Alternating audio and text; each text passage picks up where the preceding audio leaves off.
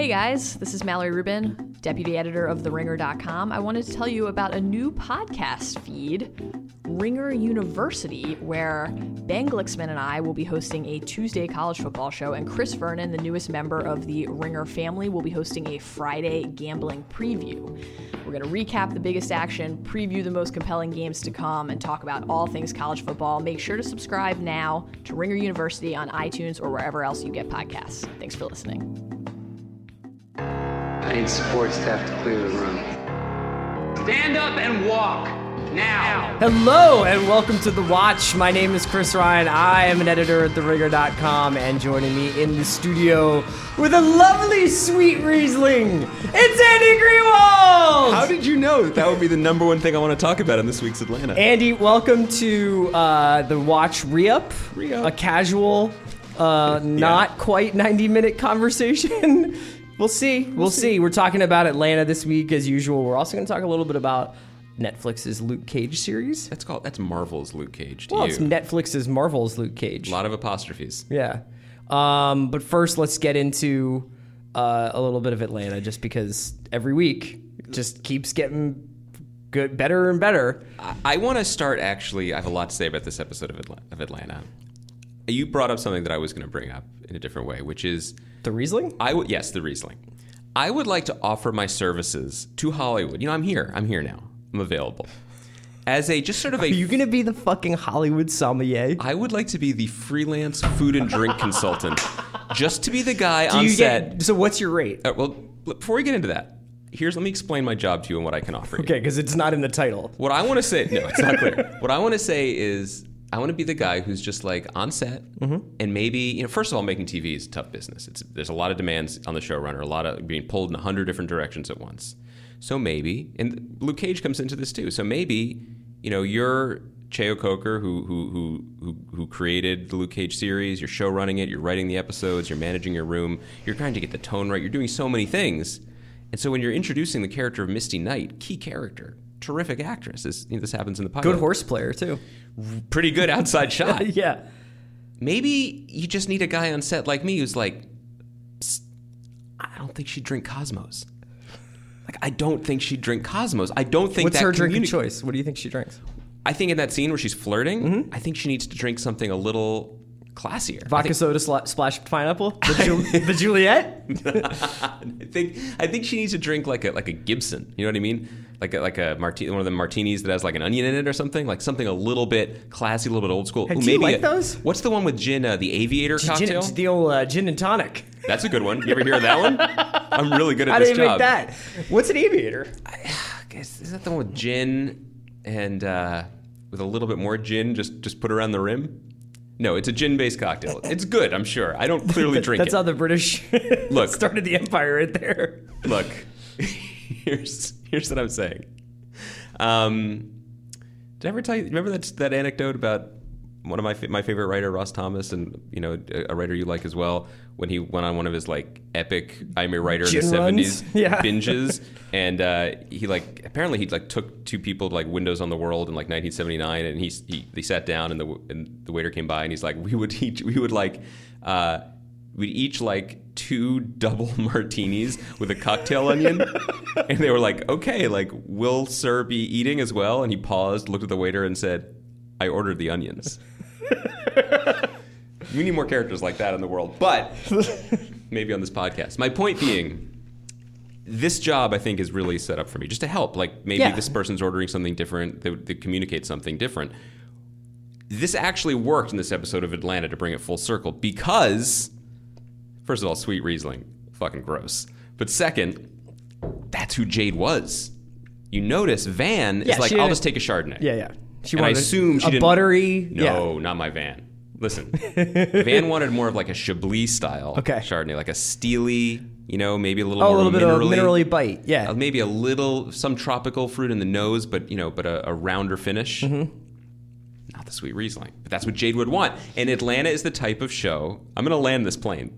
Atlanta's the type of show that does pay attention to these details because Yeah. these details, you stack them together, they add up to real characters, even if we never see these characters again. So it's it's great because I didn't know what this episode was going to be about. I didn't read any anything about it before I watched it, and uh, you know, you just you know immediately. With, as, it, it's it's it's a testament to how willing the show is to break the rules, conventional rules of television. That when uh, you can see it breaking the rules, you're like, oh, you guys are just going to do a Van episode. This is incredible. This is great.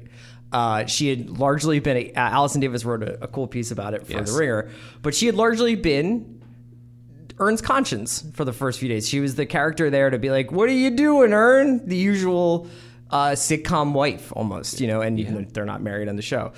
And the fact that they were like mid-season, uh, we're just going to take a break from whatever plot lines we sort of started in the 1st three. I think they've largely kind of just gone on this sort of walkabout narratively uh, for the last three episodes. But they're just like, this is the we're way more interested in the world. We're more interested in this like tapestry of characters, and we're more interested about the propriety of using chopsticks at Thai restaurants. Which, by the way, as your food and drink advisor, I can tell you that the Thai it, Jade was correct. Thai people generally with a fork and spoon, but noodle dishes are consumed with chopsticks. So Her pad Thai with chopsticks. Van thing. was right again. yes. Uh, this show continues to delight and surprise. It's it's absolutely outstanding, and it's just another sign of how canny they were about the world they were building. They didn't. Nothing was. There were no half steps. There were no um, no placeholders in terms of characters or um, plot points. Everything is part of a larger whole, even if we don't know or frankly even care what that whole is. It's Yeah. a world that's being built around us.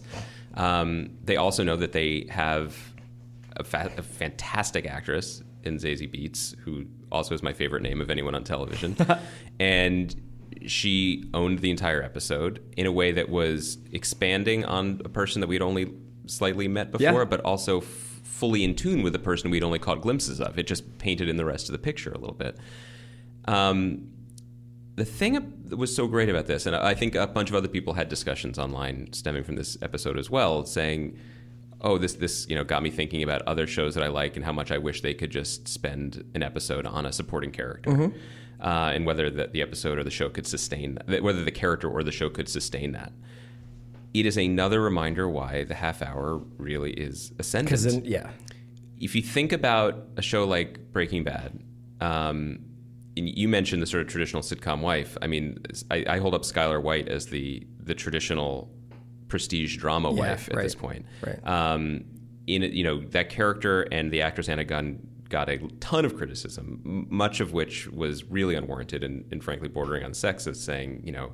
For, She's for- the worst. She's the worst, basically. Um, the show was designed in many ways.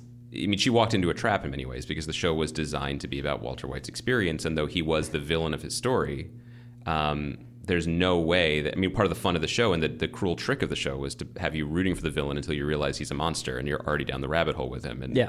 that you know she was much more heroic than he was in many ways. Um, but also, you couldn't have done an not just because of the nature of Breaking Bad. It wasn't just the nature of Breaking Bad that, that meant you couldn't do an episode about Skyler. The nature being just f- focused almost you know uh, scientifically on Walter's decline. I don't know if you could do an hour. I don't know if you could have taken the hour to follow her throughout her Yeah. day. It would have been an interesting experiment for them to try, and it maybe would have resulted in a really remarkable episode of television.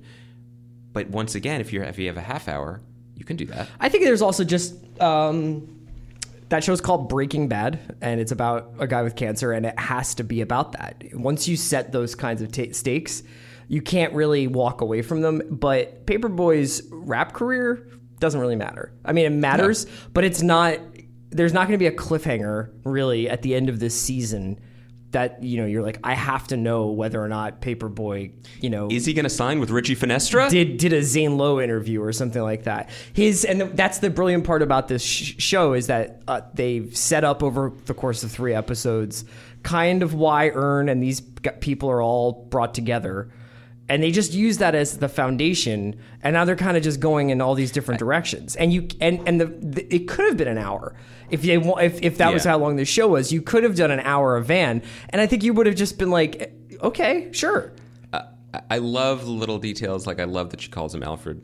I love Yeah. their phone interactions. Yeah. Brian Tyree Henry is my favorite actor on television at the moment. Everything he does is hilarious to me. How'd you feel about the so diaper scene? Yeah, you know, that was a tougher watch. Not as tough as I mean, there's some things that are I mean, we're talking about Atlanta like it's this magical unicorn, which it is, but there's some things that are still TV. And so when she brought the condom filled with her daughter's urine Chekhov's condom was gonna yeah, explode. I was Yeah. like, I, that was a moment when I had to pull the old. I'm just going to put this on mute for a second because I know that she's going to get a, a face full of baby urine soon, and I kind of don't want to see it. I mean, I want to see it, but I want to like, Yeah. a little stressful, you know.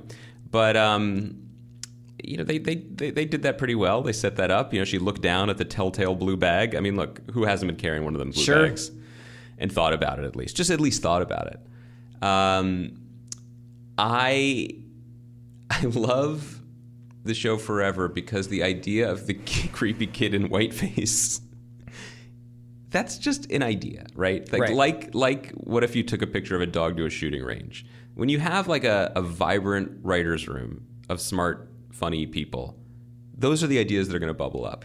Someone might Yeah. just say that in passing.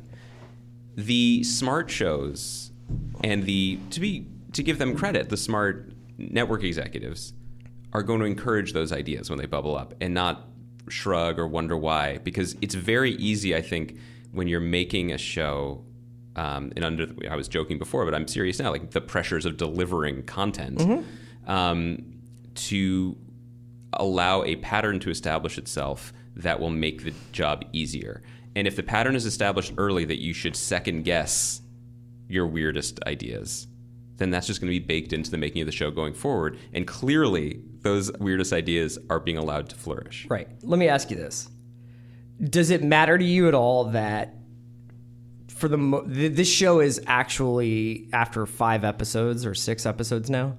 Six. It, it its storytelling device is its storytelling style is way closer to um I, I don't know ju- just shoot me or cheers or something than it is um I guess Breaking Bad. You know that that storylines are not necessarily being carried over from episode to episode. Like nothing that nothing that happened with the white guy at the radio station has really Im- im- impacted anything now. You mean, well, it, it, it's impacted our understanding of the show and the world, not yes, their, not their. not not the like and then journeys. this happened and then this happened. That I it doesn't bother me at all. I'm just trying to think of like something relatively like hmm about no, you- you're you're the dude who's like, "Where's the Russian and the Pine Barrens?" Like, Exactly, you never yeah. enjoyed a moment of Sopranos after that. Well, you know what though, but but but some people might be like, what was the significance of the kid in whiteface? It was just funny. and it was creepy and it was just weird it was a thing that happened in her life that had been had been happening in her life Right. and now we know her a little bit better we know her life um, one other note about this episode But you don't care. on. no no i don't care i love it i love it but one one other note about this episode um, i was wa- i fired it up I was watching it the other day uh, was into the first scene which was a long scene by the way like Mm-hmm. really really long uh, two person scene in the restaurant um, and I sent you I sent you a message, and the question was, does your wife watch Atlanta with you? Yeah. And you said she does. Mine mine hasn't had the pleasure yet. And I and I said and I said I think she would like it, but she just hasn't watched it yet. And I Has she ever walked in while you were watching it and asked what it is? and I like slammed the laptop down no, like just, I've been you know what I mean? Yeah. Uh, no. She, she's she's relatively uninterested in what I look at on the computer, but uh, I, I asked if she watched it because just like the idea of you being like, check out this cool thing I'm looking at on my computer. No, she walked in and she's like, "Is is that sweet Riesling?" she got she was offended, um, and and I asked you if she watched it with you because I had a question, which was, women talk to each other like that? so what did you mean that- by that? Do you mean like the negging and stuff? It was brutal. Like I've never. Let me let me. I haven't seen like. Like like the Real Housewives program. Yeah. I haven't seen a Kardashian program. I don't know if this is like I think it was closer to real life than it was reality TV. I'm just saying the the Jade Van scene. I mean, it, it laid out the relationship. It communicated who they were. I mean, it was a, a good scene. To me, the most effective moment of the scene were the subtler burns, Well, like, like think the about it like thing. this: also, if you and I had never done anything together professionally, right, or Yeah. even known each other for all these years, but if we were complete strangers, if we know, if we stopped like being like day to day friends in college, but we knew each other Yeah. every once in a while, and then I came in, so you you dipped into town one day, and you were like, Sure. I'm visiting because I'm on the set of. Uh, tell, tell me what you're doing here. I'm on the set of Batman as the food and drink consultant. okay, yeah. And I was just You like, mean- oh, I'm sorry. You mean the Batman? the Batman, Ben and I was just movie? like, "That's cool." Um, you know, I I work at this at Dunkin' Donuts or something like that, and I was just like, or I'm a teacher, you know, Mm-hmm. Te- molding young minds. We would probably have the same sort of like edgy kind of like.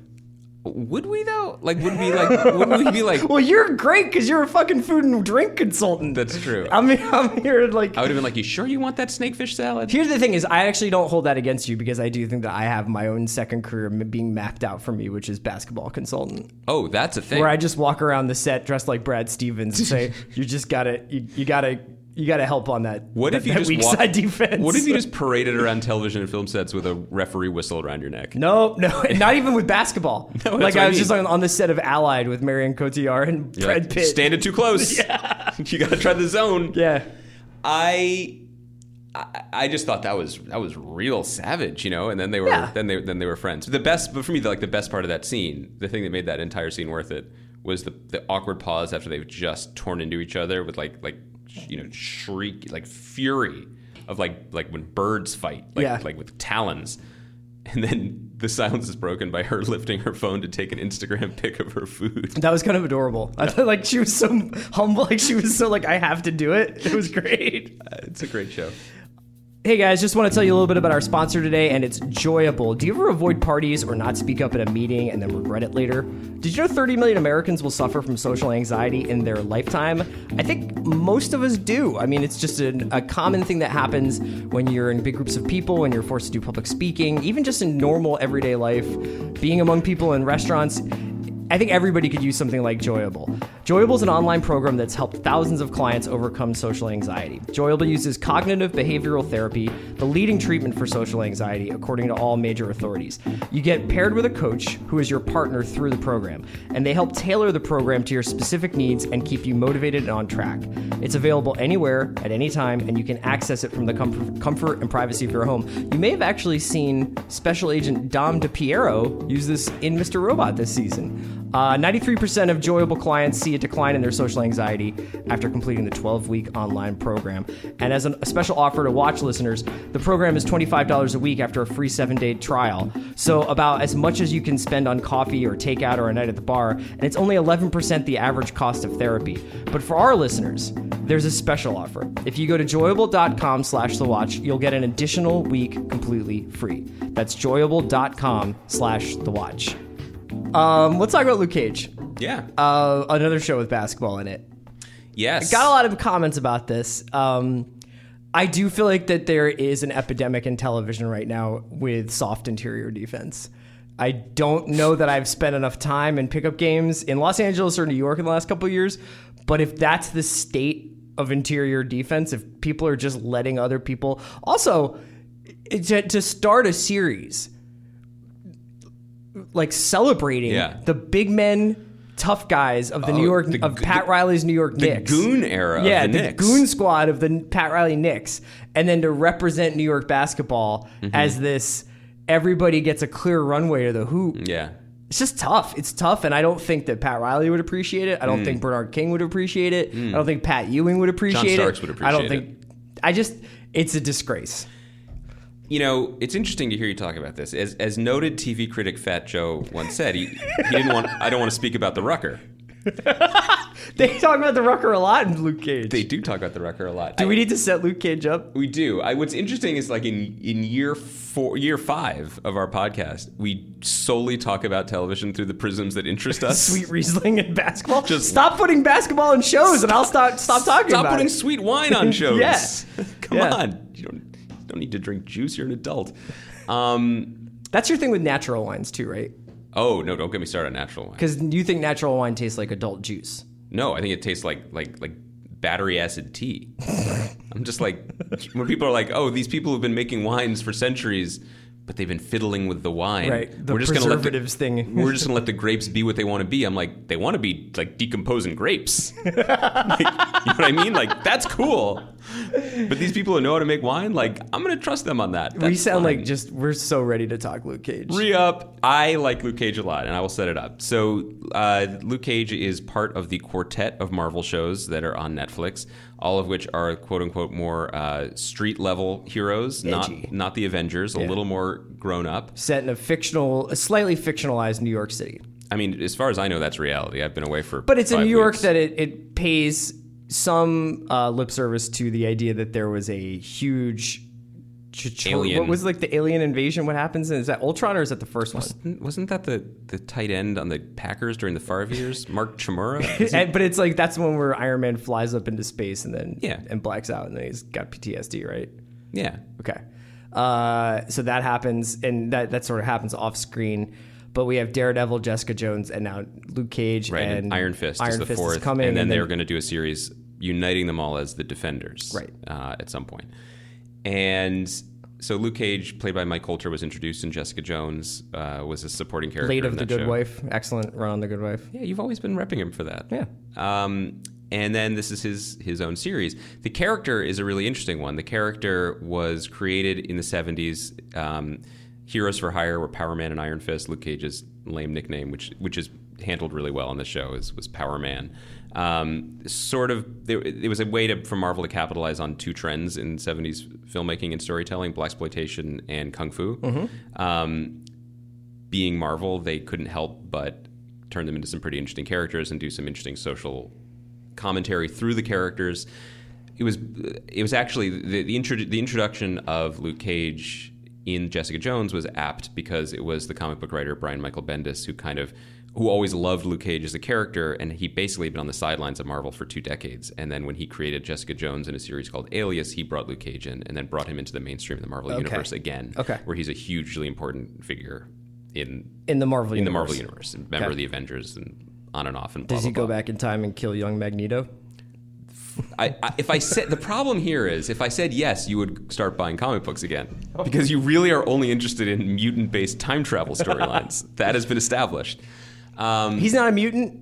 no, Luke, no, just bulletproof. First of all, little inside baseball fact: Marvel can't use any of its mutant characters because Fox owns the rights to all of them. Does Fox own? So Fox owns the right to that idea of being a mutant. Yeah, which is which is one reason why uh, Marvel, as a complete company, but especially in its publishing arm, has completely um, de-emphasized the X Men and basically spun them off into their own little pocket world, and they've created this idea of Inhumans, which is. Was, was an idea that's 50 years old, but they made it a thing that can happen to you, like mutation, and Gotcha. they're only interested in that. M- mutation. It's really, it's essentially that. But it does lead to some funny things where Scarlet Witch and and uh, Quicksilver were mutants who were members of the Avengers, Mm-hmm. and then Fox and uh, Marvel both felt that they owned them. So that's why we have Yeah, that's- two Quicksilvers. That's definitely what people have been. Have People been stay up at night wondering about yeah. that. All right, um, should I remove the nerd cap, or is it No, I. This is a, affixed to it's my? a free flowing conversation, Yes. Well, much like the offense played in the playground basketball games of New York City. Here, here's the thing about Luke Cage, and we we should have said this right at the top. Like, we're not going to spoil much. We've only watched a couple episodes, and we will revisit it. Um, I think this show is pretty fascinating. I think it's pretty entertaining, but I also think it's pretty fascinating. Uh, the guy who adapted, I mentioned him early on, maligning his choice in adult beverages.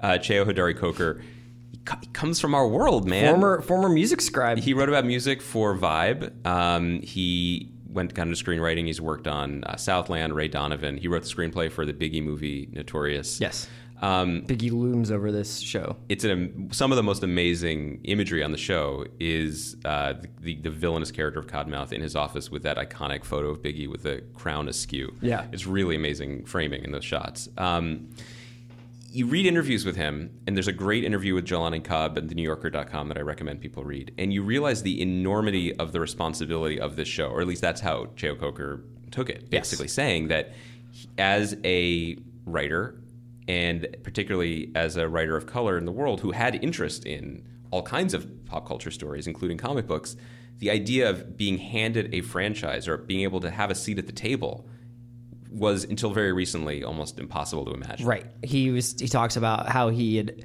asked to be part of you know get get superhero work, and then Yes. they'll be like you know you don't really have the background for that. And then he also talks about his own um, background, basically living in two worlds. He talked about his African American grandfather, who was a Tuskegee Airman. Uh, who is a great anecdote in this piece about how his grandfather like drove a Porsche that he like shipped personally from Germany to he bought Connecticut it wholesale, yeah. and uh, like was cooking out of the Craig Claiborne cookbooks. And then he also had family members who were in much more extreme situations of poverty in New Haven. But he grew up in Storrs for the most part and described himself as the black kid from Stranger Things. Yeah. Yeah. And so this, and then found a different kind of refuge in blackness in music at the time, in hip Mm-hmm. hop music. And so one thing that you get out of Luke Cage is that this show is extreme. It's a superhero show, but it is extremely considered in terms of being an African American superhero show and the type of representation it's trying to give to actors of color, um, darker skinned actors, lighter skinned actors, female actors, male actors, young, old, and trying to f- not trying to make a hierarchy of black experience, but to represent a panoply of black experience. And have a superhero show in the Marvel Universe. If the show struggles at all, in my mind, it's because you can feel the weight of that at times as characters are verbally articulating their place in this world and what it means in terms of a larger cultural universe. Yes. Um, there are times when that feels heavy, and there are times when it feels kind of revelatory. And I'm finding the experience of watching the show go from one extreme to the other as it finds itself very entertaining and very, very intriguing. Um, so I, I am I'm of like many different minds about this show. If you told me that there was a gritty superhero show set in Harlem with the, uh, episode titles named after Gang Starr songs, Yes. I definitely need to be down with that. Like I just that's my thing. But I think that this speaks to my larger problem with the Netflix Marvel universe that happens in, in this sort of in this sort of semi-fictional New York City is that I just don't like gritty when it's not gritty enough. Yeah. And, and I do feel like it's kind of slow pitch gritty. And I know that that's not necessarily for me. And I know that they can't make Luke Cage feel like Gomorrah, and it shouldn't. You know, it, it shouldn't. That's not really a service to the to the character. And uh, it's really like a weird thing to be like. It needs to be more violent and more like m- more intense and. Yet I feel like there is a, a film over all of these shows, over Yeah. Luke Cage and over Jessica Jones and over Daredevil, and I think it, it stops me from enjoying it. The the issue, I guess, that a lot of other people are talking about is whether or not Luke Cage is essentially a conservative capital C character. Right. I think the thing to me that's that's worth remembering throughout is Luke Cage is a superhero, and he that is who he is. And Mike Colter looks like a superhero. I mean, it, it- both in his performance, in his physical presence, and the way they shoot him in relation to the other characters, he does not look like anyone else physically. Right. Um, just having a superhero be a six foot tall plus black man is still kind of revelatory Absolutely. in our experience. Yeah. Also, you know, and other people have commented on this as well. Having in our culture, having a superhero be a six foot tall black man who is bulletproof wearing a hoodie is extremely powerful and Yes. interesting. So to place him in this in the continuum of, of I also would like a, a darker, grittier crime show. You know, and there are moments when you feel that like the Cheo Coker does too. You know, there's there's a great conversation that begins episode two where he just it's literally I don't even know if it's a conversation. He's just literally naming crime writers that he likes and that we like too. He says, you know, Well, he Chester says in the Himes interview in the George really cool way. Here's the it's this is funny that you bring this up. So the episode two, this isn't spoiling anything. Uh, in much the same way, episode one opens in a barbershop with uh, a bunch of guys talking about their favorite Knicks and who's the right Knicks coach for the over the past season, few seasons. Um, they talk. They're talking about uh, crime writers, and you know, talking about Walter Mosley and Chester Himes uh, and Donald Goines and. Coker in that New Yorker interview said, "I just remember um, Yeah. get, getting into stuff through comic books, getting into when they would have a literary allusion Maybe in a comic they book. were sneaky smart. I would go seek out that book, and it just opened up a world to me. And I had the same experience. I think we've often talked about you'd read an old issue of Spin in the '90s, and there would be a reference to another record in a record review, and you'd be like, "I guess I have to go listen to Zen Arcade." Um, that's really cool.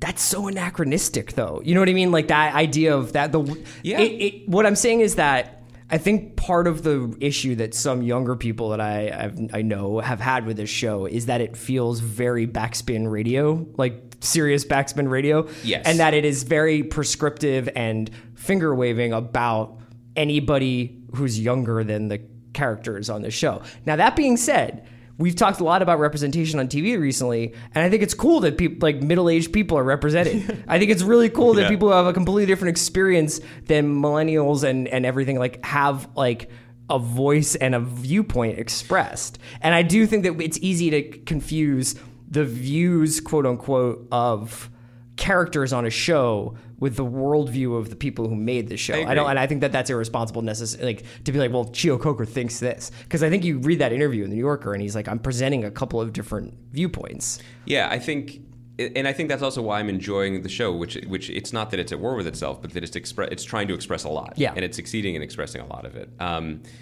It's a tightrope, man. It's the same thing Jessica Jones did with abuse and Yes. you know, a lot of the other things that it was. It's These are these are imperfect vehicles for passionate subjects. right, and because it's superheroes, it is the vehicle. It's right. it's the only car on the lot, and you have to figure out a way to, to drive it to fit Yeah. into it. Yeah, yeah. and um, you know, I think that if anything, these Marvel shows on Netflix that they've done well is that they've created the idea of distinct places that matter to the people who live in them, Mm-hmm. so that when you fold superheroics on top of it, it feels like there is there are some stakes. The idea of the streets in Harlem and the neighborhood and the community, Yes. people taking things personally, people having a history. That's very different than aliens jumping in from the sky or in a fictional Eastern European country being ripped out of the ground. Mm-hmm. Um, you know, in in the the second Avengers movie. Yeah, it's, That- it's interesting to think of it in relationship to that because you wonder if it does it. How much does this whole thing stand on its own if it's not as an as a counterbalance to the hysteria of the Avengers stuff? You mean like why aren't all these people just having PTSD all the time? Well, no. If it, if that stuff didn't exist, would this would these shows sort of stand on their own? oh, I mean, I, I that's certainly their corporate goal. I, Yeah. th- I think that they've carved out enough space for themselves. I mean, they do seem to be insanely popular. Do you like the other ones? Luke Cage crashed Netflix, which Did is it? pretty impressive. That's when cool. it launched on Friday. Um, yeah, I like. I mean, I, here's I like Daredevil. Mm-hmm. I have not watched season two of Daredevil. That's my level of engagement with it. Right. I I really really liked Jessica Jones until it sort of petered off in a way that a lot of Jessica people Jones is like three or four episodes too long. Yeah. And I think that people are saying similar things about Luke Cage. I mean, I, I wish that this works for them, but I wish that th- these seasons were eight episodes. The fact that they're going to bring these characters together in the Defenders is potentially interesting because they're all good actors, and but much like the way that you know the Avengers movies are not as good as the more um, focused individual movies. I don't. I definitely don't want 12, 13 episodes of the Defenders. You know what's funny is a that lot. the thing that the Avengers movies and, and that those movies have going for them is since they make one every whatever 18 to 24 months, uh, whether it's a Captain America or Avengers, the plot or the, the storylines, even though they are often slightly overblown and self-serious, like, you know, this is about like the military industrial complex. It's like, okay, Captain America. Um, they do make sense to some extent. I mean, like at least That's a radical take. well, I don't know. if I, okay, agree. would say that I understand. Okay, like Ultron stuff is like like don't worry, like not talking about like Infinity Stones, but I am talking about. um I think Captain America plots generally like make are pretty understandable, right? Whereas these TV shows are much closer to the experience of reading comic books week after week, Mm-hmm. where there's like a lot of plot in the first two episodes of Luke Cage, Yeah. of like with shades and Cottonmouth and this and Yeah. the money that's being taken from a campaign and put into this, and you got to get it back. But then this guy, and that's like what it's like to read comic books. And I think it's it's when you're re- when you're watching these shows and you're like, man, this is like another episode where this is happening. Like you're like, oh yeah, that's like how comics are. It also you can tell that Cheo Coker is a comic book reader because yeah, in, he's in- as he says every Wednesday comic book reader. because two things like the reinvention of decades old supporting characters from what wasn't anyone's idea of the best era comic books like Shades or like Alfre Woodard's character Yeah. is pretty un, pretty ingenious but then additionally you know he's playing with continuity in some fun ways I mean they, there's a character named Turk who plays a key role in uh, the second episode of, of Luke Cage who is a character from Daredevil Mm-hmm. Yeah. and not even an important one Right. but it's this little sense of why not use someone that you have on the bench and that's the kind of world That's what, building if you're going to make the universe, you might as well do it. it's fun. Yeah. I think a couple other things to be said. He and, and you can feel this goes back to your point about it wanting to, to, to skew a little bit darker, but at the same time, the show is very much in keeping. We mentioned one of our favorite writers, George Pelecanos. Um, one of the Pelecanos sort of quirks or ticks that we sometimes make fun of, just we love reading his books, but he falls back on, you know, is there's often a character who is whose job it is to deliver the monologue that's just like he's not a boy, he's a man. Yeah. a man in this world does these things, and you know, it, it's it, it's very easy to sort of make fun of that being a very naked statement. Yeah. But in the context of the world Pelecanos writes about and in the world that Luke Cage wants to be in, those statements can have a different kind of value. And so Frankie Faison's character on the show, he's just great, by the way. You, you, I think you missed the last four years of Frankie Faison wearing a hat on Banshee. It was very good to see him wearing a hat again, playing a similar role. You know, there is a, what I mean is those sort of speeches and those sort of, um, uh, those sort of sentiments have a place in th- this fiction in the same way that a nightclub does with the villain looking down from the window Yeah. or the soul singer. By the way, Raphael Saadiq shows up with the pilot. I know that music is such a huge part of this show. Music's really yeah. good on the show. Yeah. Uh, Mahershala Ali is That's what amazing. that's what we had uh, to say. Alfre Woodard is very good in the show. Mahershala Ali, fresh off of being very good as the very ridiculous Remy on House of Cards. Yeah. This dude was waiting for a part like this. Yes. He just chews it up. owns this show, Yeah. and it's really great to see him have fun like this. And also, you kind of feel the same way. I mean, Simone Missick is great as Misty Knight. Alfre Woodard, like an incredibly acclaimed and distinguished and brilliant actor. I think she's having fun. Yeah. You know, Why wouldn't I- you? I, I think that's kind of a nice thing. It's about not. It It's it's it's a good show. I, I just think that it's. Uh, I, I just find that these shows are just st- stuck right right on the Yeah. edge of being no I like them but, But it's just like they are stuck right on the edge of like you're gonna be like throw a guy off a building but then like this scene is gonna be so vanilla you know what I mean? Like or or it's like the, I can never tell what the rules of the world are and it, I do find it nagging at me but this is like literally my thing with obsession is just like just do PG or do hard R but just with this PG-13 soft R shit it's like I think it's I think it's hard, but it's also the place where compromises end up. yeah. and you know, Yes. one thing we know from the public record, from anecdotal record, we know that Marvel runs a tight ship. Yes. And so anytime anything uh, creative or heartfelt or whatever bubbles up out of it, you know that that had to have been the loudest argument in the room and the one that won. And to win those arguments, you had to pull back on some other ones. Yeah. And no one, you know, I would love to talk to Cheo Coker about the show. I don't, I don't know if people know that. Uh, haven't had many Netflix guests on the old AG podcast or on this one. inside baseball Haven't uh, no, I just they've never really made anyone available ever. But so if anyone knows him, Who's your love to Who's your talk to top three? Let's do it right Who, now. who from people from Netflix that Yeah, I'd like yeah. to talk to? Yeah. Oh man, put me on the, put me on the- Sarandos? Put me on the spot. Well, I'd, yeah, I'd love to talk to someone making decisions. I mean, uh, Arnett. Arnett's great. Um, who else? Who else do we like on Netflix television shows? Uh, oh, Master of None guys. Yeah. Um, I would love to talk to them. Um, they just Netflix just did something really interesting, by the way. Uh, they hired a woman named Bela Bajaria, who is this is this is super inside baseball, but I think it's worth noting. Um, she was the head of Universal TV for a long time, Mm-hmm. and she has you know these amazing relationships with people like like Mindy Kaling, Amy Poehler, Tina Fey, all of whom do their shows through through her. And she did some like crazy, brilliant ninja stuff.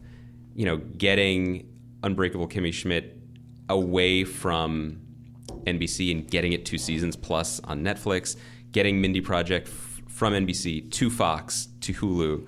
And she's incredibly well respected and has great relationship with talent. She was let go under weird circumstances from Universal, and Netflix just hired her to be the quote head of content, which is something they are very invested in. And they're I- also going to start doing unscripted. and I wonder, well, she wouldn't be doing that as much, but I wonder if this will start to change because I think people's relationship, even talent's relationship with Netflix, has generally been, you know, Cut me the check and get out of here. well, that's been their attitude all around, which is like they're the ones with the checks and the freedom. But I- I think, you know, I've talked to people who have shows on Netflix who are like, I don't know if my show's getting renewed. I don't know if anyone watches my show. Right. Right. I'm glad it's being made, but I don't know anything about it. Right. Um, other than the fact that they make it. So that would be interesting to watch. Um, and maybe the first sign of thaw, we could get Cheo Coker in here to talk about this stuff. To just do the all I want to know what Gang Starr song titles were in the running Yes! that didn't make it. I mean, I want to. Yeah, I want. I want to do the all Gangstar Pelecanos every Wednesday buying comics in stores Connecticut podcast. Oh, also Vibe magazine in the '90s. Because you know I'm the former director of new media for Vibe Magazine. I know you were you were you really did build hip hop with, your bare I hands. I did. Brick by brick. Uh, all right, well that's as good a place as any to wrap things up. Uh, Andy, oh, you know what I want to ask you? Oh, Do you think that Westworld is happening on a different planet? did Tate try to talk you into this? No, but that is like a thing.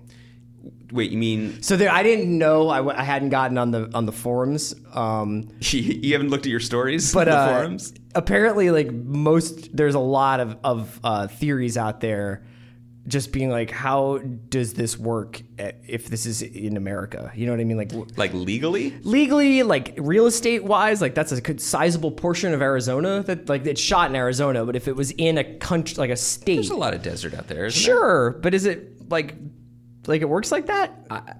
So you're, the idea being that this is that our our it's a false assumption to assume that this is a future resort in our world. Just that that that is in play. I think that because it's a J.J. Abrams Nolan Brothers joint, anything is in play. Yeah. And I'm sure they have an answer to that question, and I'm sure they love that people are asking the question, but I don't think that that's one of the top 10 questions. It's gonna would be ask. dope when we find out that this is actually the um, text-based game that um, that they're playing in Mr. Robot. Season two? Yeah, I would love that. A unified theory of all fictional pursuits on TV. we probably could figure that out. I think we could figure that We need some more sweet Riesling, though. Are we, All gonna, right. are we gonna go back to Westworld on Monday? Westworld Monday, a couple other things. we should check. We got it. I'm just Insecure. Oh, divorce. insecure and divorce on Monday. yes. HBO Sunday night. Haden Church. Are you psyched? Yeah, You psyched for that stash? I love I love SJP. Cause you know that about me? No. Love Sarah Jessica Parker. Always uniformly. Absolutely. Did you like her in the movie where she rode on a boat with Bruce Willis? Oh, uh, Striking Distance. Yes. Set in Pittsburgh. I love that movie. See, this is why we would get along even if we met for the first time Even in if I years. was a, a public school teacher and you were a food and drink consultant. First of all, I thought I was the teacher and you were the food and drink consultant. No, consultant. you are. Oh, I'm the Batman? You were like coming into town to Oh. visit the set of the Batman, and I am just a teacher. Oh, oh, I Yeah. would, oh, I would freeze you out in a heartbeat. oh, forget this. I wouldn't even. I probably wouldn't even text you. All right. Uh, I'll talk to you Monday. Good job, Bransky.